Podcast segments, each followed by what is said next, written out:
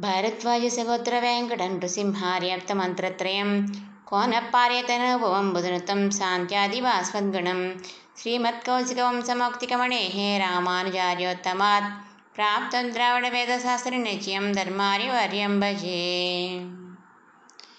మనం పరమాత్మ యొక్క దశావతారాల గురించి తెలుసుకుందాం అనుకున్నాము.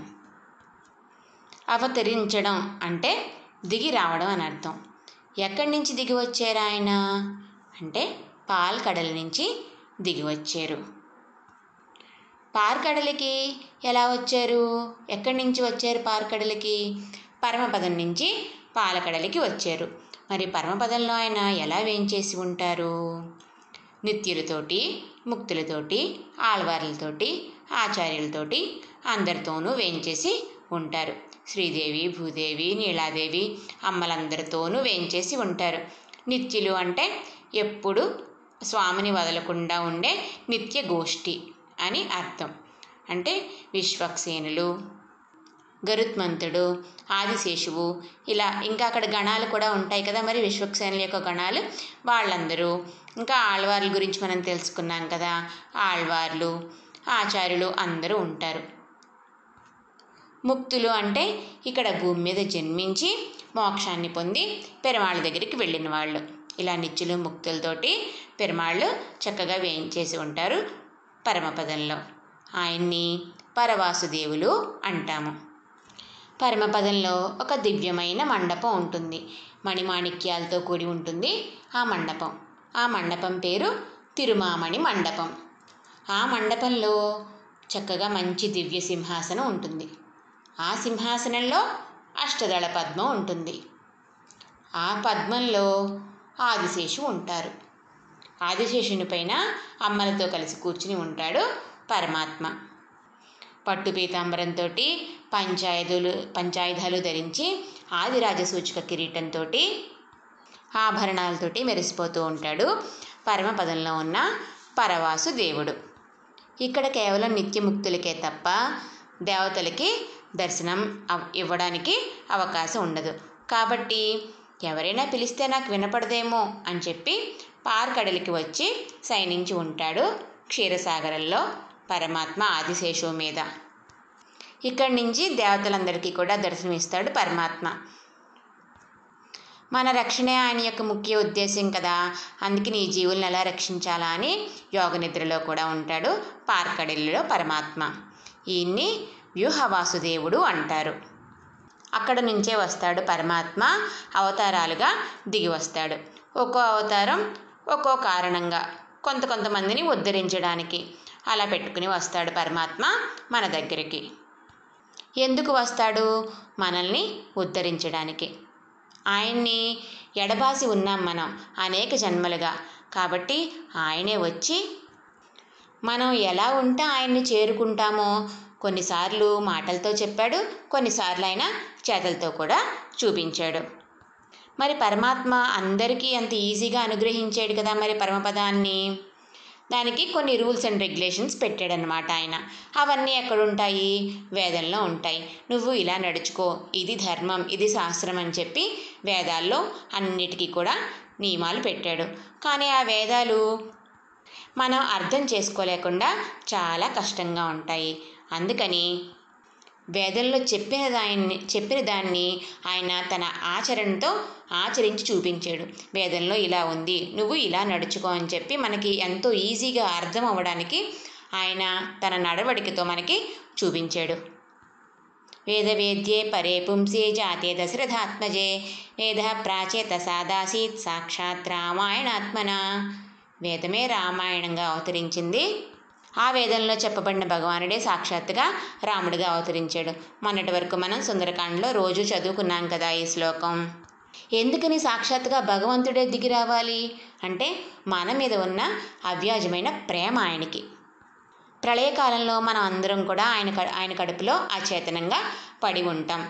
అలా ఉన్న మనల్ని చూసి అయ్యో నాతో కలిసి నన్ను చేరి ఉండే ఆనందాన్ని వీడు పొందలేకపోతున్నాడే అని చెప్పి మన మీద దయ తెలిచి మనకి శరీరాన్ని ఇచ్చి అవయవాలను ఇచ్చి మనల్ని పుట్టిస్తున్నాడు.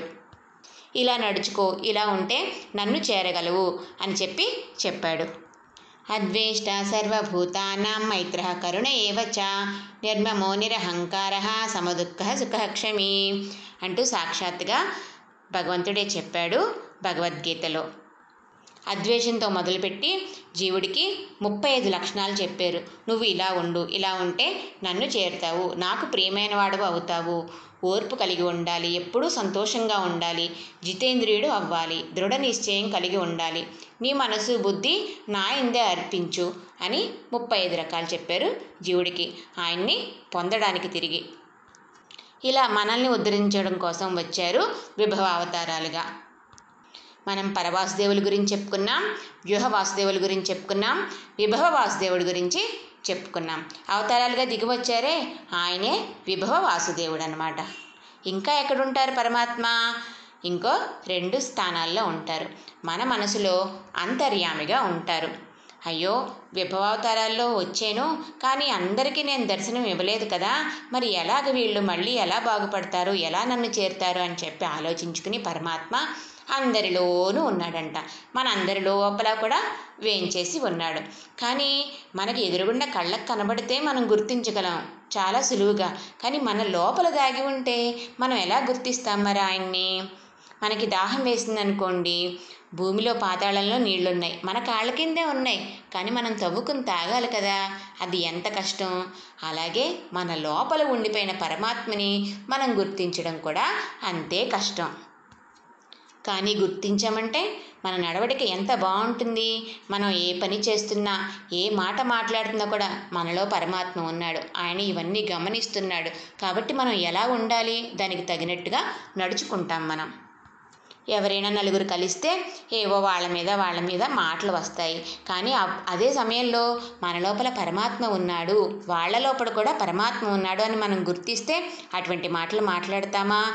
మాట్లాడం. ఎప్పుడు మంచి మాటలే వస్తాయి. అందరూ కూడా చక్కగా పాజిటివ్ థింకింగ్తోనే ఉంటారు. మనం ఏం తిన్నా ఏం తాగినా మన లోపల ఉన్న పరమాత్మకి సమర్పించుకుంటాం. ఏవైనా కొత్త బట్టలు ధరించినా కూడా మనలో పరమాత్మ ఉన్నాడు కదా ఆయనకి కొత్త బట్టలు. అలా అన్నీ కూడా పరమాత్మతో అన్వయించుకుంటూ ఉండాలి. ఇక ఐదవ రూపం అర్చావతారం. మనం అర్చించడానికి వీలుగా ఉండే రూపమే అర్చావతారం. ఈ రోజుల్లో మనం చాలా బిజీగా ఉంటున్నాం. పరమాత్మకి ఒక్క పది నిమిషాలైనా కేటాయిస్తున్నామా సమయం అంతా? మన బిజీలో మన పనిలో మన జాబ్లోనే మన టైం అంతా కూడా గడిచిపోతుంది. మనల్ని ఏదో విధంగా అట్రాక్ట్ చేయాలి ఎందుకని? మనం బాగుపడడం కోసమే మన బాగు కోసమే పరమాత్మ అన్ని చోట్ల అర్ అర్చామూర్తిగా వేయించేసి ఉన్నారు కోవెలల్లో. ఒక దొంగని ఎలాగైతే నాలుగు వైపుల నుంచి ముట్టడించి పోలీసులు పట్టుకుంటారో అలాగే మనం కూడా పరమాత్మ దగ్గర నుంచి పారిపోతూ తప్పించేసుకుంటూ ఉంటాం అన్నమాట.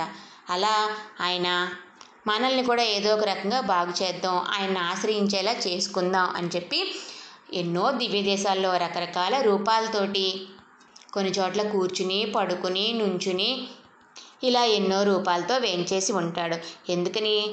ఒకరి రూపం నచ్చకపోతే ఇంకొక రూపానికైనా మనం ఆకర్షించబడతామేమో పరమాత్మను ఆశ్రయిస్తామేమో అని ఇంకా ఎన్నో ఉత్సవాలు కూడా చేయించుకుంటున్నాడు.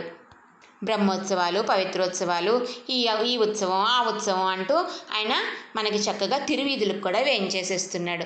మన ఇంటి గుమ్మంలోకో మన షాపు గుమ్మంలోకో ఎంతో బిజీగా ఉండే మన దగ్గరికి వచ్చి మరి ఆయన తన దర్శనాన్ని ఇస్తున్నాడు. ఎంత సౌలభ్యం మరి చెప్పండి? అర్చావతారం అంటే ఇలా పరమాత్మ ఐదు రకాలుగా వేయించేసి ఉంటారు. పరవాసుదేవులు వ్యూహవాసుదేవులు విభవ వాసుదేవుడు అంతర్యామి అర్చావతారం.